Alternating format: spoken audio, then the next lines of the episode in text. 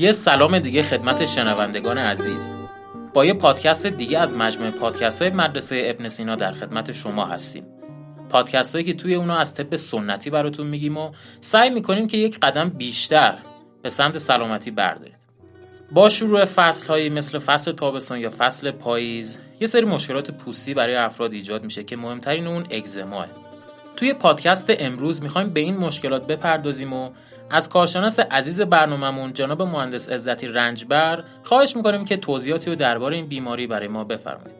جناب مهندس سلام به شما. سلام و عرض ادب خدمت همه شنوندگان عزیز. امیدوارم که شاد و سلامت و پیروز باشید. از بحث‌های ما نهایت استفاده رو برده باشید.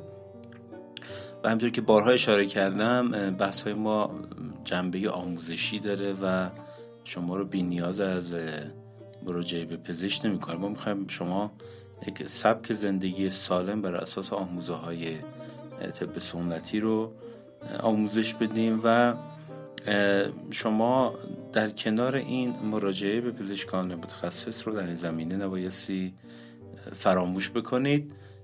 و در مورد بحث هایی که سوالی که شما فرمودید بله. اگزما یا همون التهابات و قرمزی و خارش پوستی که در برخی از افراد به وجود میاد و امروزه دامنگیر بسیاری از مردم شده و به خصوص در فصولی مثل تابستان و پاییز به علت غلبه خشکی و غلبه گرما و در پاییز غلبه خشکی ممکن هست تشدید بشه. می‌خوایم مقداری برای شما صحبت بکنیم و این رو از جنبه طب سنتی و گیاه درمانی و اینها مقداری برای شما باز بکنیم و راهکارهای مفید و مناسبی رو به شما ارائه بدیم. حالا اگر بخوایم یه تعریفی برای همین اگزما داشته باشیم و از علل این بیماری بخوایم بگیم به چه چیزایی باید اشاره بشه؟ بله اگزما یا در واقع قرمزی و سرخی پوست بیماری بسیار شایع پوستی هست که شاید خیلی از شنوندگان که الان صحبت های ما رو میشنوند تجربه کرده باشن. در طب سنتی عموما اگزما رو در اثر خشکی زیاد مزاج یا خشکی برخی از اندام های بدن مثل کبد می‌دونن و اگزما رو به دو دسته کلی تقسیم می‌کنن. یک اگزماهایی که در اثر قلبه صفرا در بدن به وجود میاد یا اخلاط گرم. و اگزماهایی که در اثر قلبه سودا یا همون خلط سرد رسوب کننده در خون به وجود میاد. به این دو دسته کلی تقسیم می‌کنن. و علائمی که اگزما در بر اساس علائمی که در بدن انسان ایجاد می‌کنه پی به عاملش می‌برن. مهمترین خصوصیت اگزماهای از نوع صفراوی این هست که در کنار اون خارش پوستی که در هر دو نوع اگزما به وجود میاد معمولا حالت حاد داره. یعنی یک حالت حمله ای داره میاد یه مدت شخص رو درگیر می‌کنه و بعد از این مدت هم ممکنه از بین بره. برخلاف اگزمای سوداوی که معمولا حالت قدیمی مزمن و دامنگیری داره. ممکنه سالها شخص رو درگیر بکنه و در یک فصول در یک فصولی از سال مثل هم فصل پاییز این شدتش و غلبش بیشتر بشه. اگزماهای صفراوی رو ما با معمولا التهاب شدیدتر و سوزش بیشتر پوست می‌شناسیم. یعنی شخص علاوه بر اینکه اون سرخی و التهاب رو داره و خارش رو داره مقداری هم سوزش در اون ناحیه احساس می‌کنه. با سایر علائم صفرا مثل زرد بودن رنگ پوستان مشکلات مرتبط کبدی و تلخی دهان و یوبوست و اینها اگر اینها همراه با این در واقع علل و ریشه های اگزما همراه باشه می‌تونیم یقین بکنیم که این اگزما از نوع صفراوی هست. اگزمای سوداوی برخلاف این خیلی قدیمی مزمن هست خارش پوست کمتر هست و دیرتر هم مداوا میشه و معمولا اون حالت التهابش کمتره و به خصوص سوزش هم نداره. این دو تا از علل مهم ایجاد اگزما هست و اینکه حالا چه اتفاقی در بدن میفته که اگزما به وجود میاد این رو می‌خوایم برای شما مقداری باز بکنیم. ببینید طبق عقاید طب سنتی موقع که شما مواد غذایی رو مصرف می‌کنید این مواد غذایی به حال یک قسمت قابل جذب داره و یک قسمت دفعه. برخی از مواد غذایی که شما مصرف می‌کنید میزان دفعیاتش بیشتر هست. درست و اساسا سمومی در داخل این غذا هست. مثلا همین مواد غذایی نمی‌دونم برنج سیب زمینی نان این چیزهایی که الان مورد استفاده عموم هست یک قسمتی از این مواد زائد و سموم که به صورت کود شیمیایی یا سموم و اینها به گیاه می‌زنن این موقع که شما این گیاه رو می‌خورید به طبعی میاد داخل بدن شما. و کبد و کلیه و اندام های دفی وظیفه دارن این از بدن شما دفع بکنن. حالا اگر این به یک نحوی از طریق ادرار یا از طریق مدفوع از بدن دفع نشه اندام مهمی مثل کبد این رو به اخصانقات بدن و به اطراف بدن و به خصوص ناحیه پوست میفرسته. درست. و اون در ناحیه پوست این مواد سموم زائد که اصلا در طب قدیم میگن که مواد سموم سبک به اطراف بدن میره و به تدریج میره در زیر پوست و اون علائم و خارش ها رو به وجود میاره. شاید افرادی که اگزما داشته باشن این تجربه کرده باشن که معمولا اگزما اون ناحیه اگزما تو بدن جابجا میشه. درست. مثلا بعض وقتا تو دست هست بعض وقتا تو پا هست بعض وقتا در پشت بدن هست. و این نشون میده که این ماده زائد از بدن نتونسته دفع بشه. این با خون داره در کل بدن داره چرخش می‌کنه و بعد در نقاط مختلف بدن که بره اون التهاب رو در اون قسمت ایجاد می‌کنه. بله. پس علت جدی ایجاد اگزما این هستش که بدن انسان تحت یک شرایطی مثل زندگی ناسالم عدم ورزش کردن تغذیه ضعیف و اشتباه و زندگی صنعتی یا پر استرس امروزه باعث میشه که اون سموم و مواد زائد در بدن انسان تجمع پیدا بکنه و یکی از ناراحتی که برای انسان ایجاد بکنه همین ناراحتی های پوستی مثل اگزما هست. خیلی ممنونم بابت توضیحاتتون. خیلی از بچه هایی که تازه به دنیا میان دچار این مشکل هستن. یعنی از همون بچگی از سالهای اول بچگی دچار اون اگزما میشن. دلیل این اگزما از بچگی چیه؟ البته اگزما کمتر ریشه وراثتی داره. منتها اون اگزما که در سن نوزادی در بدن انسان به وجود میاد علتش این هست که مادر فرزند مادر اون بچه که حالا ازش داره شیر می‌خوره یا اینکه در بدن مادر از خون مادر تغذیه کرده تغذیه اون مادر اشتباه بوده. چون دقیقا در دوران بارداری جنین از خون مادر تغذیه می‌کنه و بعد از بارداری در وقت شیردهی هم از شیر مادر تغذیه می‌کنه. و این شیر و اون خون مادر از غذایی تولید میشه که مادر داره مصرف می‌کنه. درست حالا اگر مادر متوجه نباشه و مواد غذایی مصرف بکنه مثل فست فود ها مثل این تنقلات مصنوعی مثل چیپس و پفک و اینا که داستان درازی داره که اینها چقدر بره بدن انسان می‌تونن آسیب باشن یا کمپوت ها و یه سری از مواد غذایی که مواد نگهدارنده در داخلش به میزان زیاد هست. دقیقا همین سموم و این فضولات به تعبیر ما موقعی که مادر اینها رو استفاده می‌کنه تبدیل به خون یا تبدیل به شیر میشه.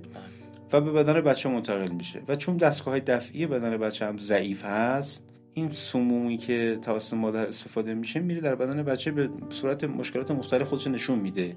یکی از این مشکلات همین کهیرها و اگزماها و خارش پوستی هستش. و این اگزما تا بزرگسالی میمونه یا همون نه ممکنه هست که اگر که حالا مادر آگاه باشه به پزشک مراجعه بکنم ممکنه با برخی از داروها یا پریزاد غذایی برطرف بشه. ولی بدونید که در طب سنتی یک بخشی از طب سنتی در رابطه با تدبیر اطفال هست. این خیلی بحث جالبی شاید شنوندگان برای بار اول هست این کلمات میشنم اما در طب قدیم مثلا یک بخشی رو داشتیم به اسم تدبیر اطفال. حتی یک بخشی رو داشتیم به اسم تدبیر حوالی. حوالی یعنی زنان باردار. مثلا یک بخش از طب سنتی بخش جدایی داشته. اصلا بله بله بله. بعد اینو توصیه می‌کنن مثلا اینکه شاید حالا شنوندگان یادشون باشه این مادر بزرگای قدیمی یا شاید همین الان برخی از مادران آگاه. موقعی که بچه دنیا می آمده می آمدن یه سری از این ملین های گیاهی مثل شکر سرخ و یا مثل مثلا ترنجبین و شیر خشت و فلوس و اینها رو می‌دادن.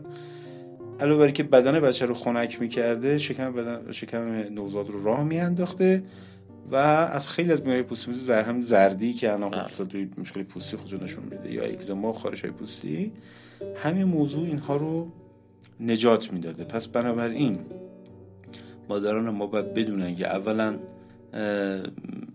اون در رابطه اون سوالی که شما پرسیدید ببینید برخی از مادران هم طبع شیرشون گرمه. درست برخی دیگه از خانم ها که شیرده هستن طبع شیرشون سرده معمولا مادرانی که خودشون گرم مزاج هستن طبع شیرشون هم گرم میشه.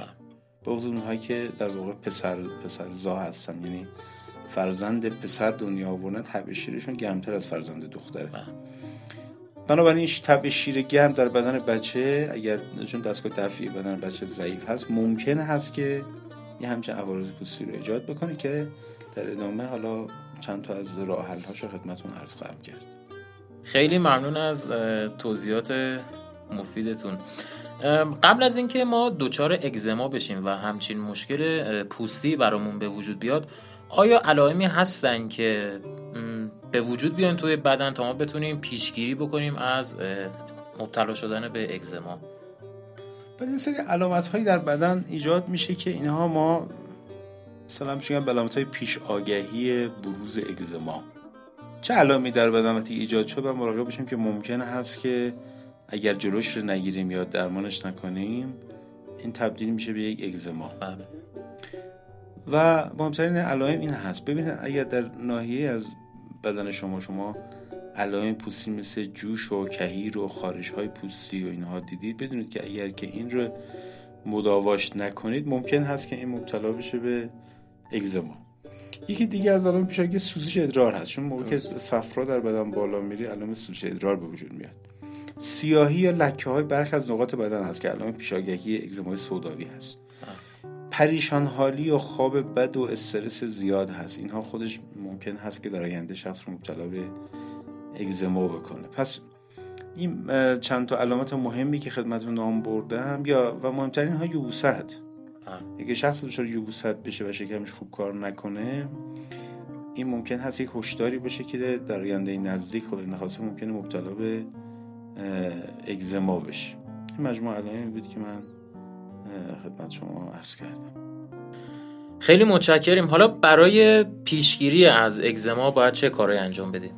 بله برای پیشگیری از اگزما در وهله اول باید بدونیم که مزاجمون چی هست؟ اگر مزاجی داریم که مستعد ابتلا به اگزما هستیم باید به شدت مراقب بحث غذا و شیوه زندگیمون باشیم.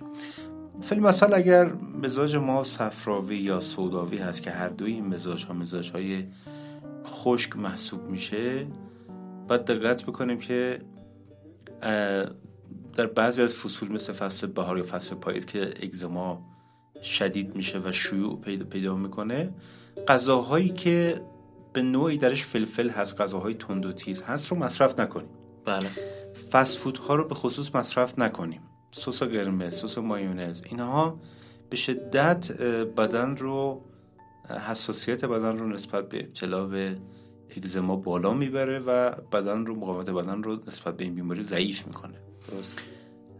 و اینکه به خصوص بدونیم که در این فصول باید چه تدابیری برای زندگیمون داشته باشیم. مثلا اینکه در این فصل پاییز که به شدت اگزما اگزما اگزماهای سوداوی زیاد میشه خوردن غذاهایی که رطوبت بدن رو بیشتر می‌کنه به شدت برای درمان و پیشگیری از اگزما خوب هست. مثلا حلیم مثلا. بله. مثل شیر برنج.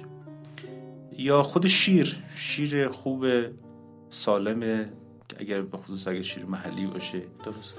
اینها چون رطوبت افزا هستن یا دونه های مثل خاک شیر چهار تخمه تخم کت ها اینا همشون رطوبت بدن رو زیاد می‌کنن. با مصرف اینها ما به خوبی می‌تونیم از عهده پیشگیری از ابتلایی به اگزما بر افرادی که زمینه اگزما دارن باید این حالا مواد غذایی که گفتید مصرف کنن یا نه کلا افرادی که بله. خب ممکنه در معرض باشن. بله. خب ببینیم اون افرادی که استعداد ابتلا به این مشکل رو دارن یا تجربه کردن این مشکل رو یا اینکه اصلا در حال حاضر اگزما رو دارن بله. به طب خب باید بیشتر حواسشون باشه. مثلا همه این مشکلات مثلا همه بیماری های دیگه. اونا بیشتر باید دقت کنن بیشتر باید حواسشون باشه. این ممنوعات غذایی رو بیشتر باید دقت کنن که مصرف نکنن. ولی سایر افراد هم چون معمولا خوردن این ممنوعات غذایی مثل این فسفود ها و سس ها و اینها اگر هم شخص همچین مشکلی نداشته باشه خب به طب این رو در آینده ممکنه مبتلا به همچین مسائلی بکنه. خیلی ممنون. خب حالا برای بهبود این بیماری باید چه کاری انجام بدیم؟ چه مواد گیاهی مصرف بکنیم؟ خیلی از روش ها در طب سنتی و گیاه درمانی برای درمان اگزما هست و خوشبختانه داروهای خیلی مفیدی در این زمینه وجود داره. یکی از گیاهانی که خیلی هم شناخته شده هست و خیلی از مردم هم شاید حالا استفاده کرده باشن گیاه شاهتر است. شاهتر گیاهی است که اتبا این رو مرکب المزاج می‌دونن. جالبه. یعنی گیاهی است که نه سرده نه گرمه نه تر نه خشکی درسته. مرکب یعنی همه این هم سردی رو داره هم گرمی رو داره همه تبایر در داخل خودش داره. به همین خاطر برای همه تبایی و مزاج هم قابل استفاده است. اگه در یک کلمه بخوایم بگیم مفیدترین گیاه یا داروی طبیعی برای رفع اگزما چی هست گیاه شاهتر است. بله. هم خوردن شاهتره.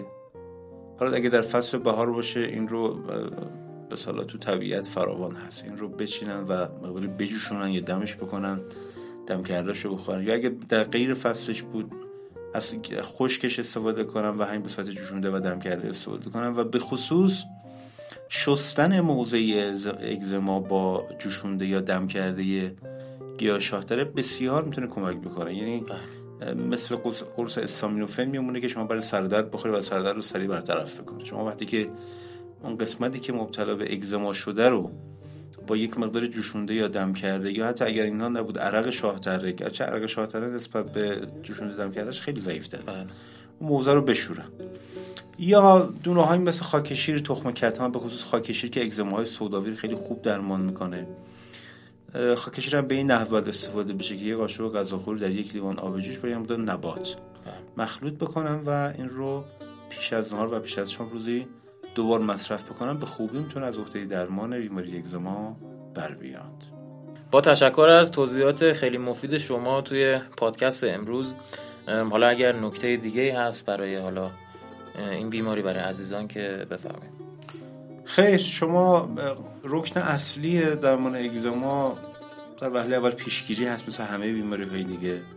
و بعد از اون همین چند تا راهکار ساده که گفتیم می‌تونید استفاده کنید و بهتر هست که افرادی که اگزما های مزمن دارن. حتما پیش یک پزشک متخصص به سنتی یا پیش حکیم متبهر هم مراجعه بکنن و از راهنمایی ها و توصیه هاش حتما استفاده بکنن ممنون از توجهی که عزیزان به پادکست ما کردن میرم از همشون ما هم از شما تشکر می‌کنیم. و خیلی ممنون از همه شنونده های عزیز که ما رو تا پایان این پادکست همراهی کردن. شما رو به خدای بزرگ میسپارم. خدا نگهدار.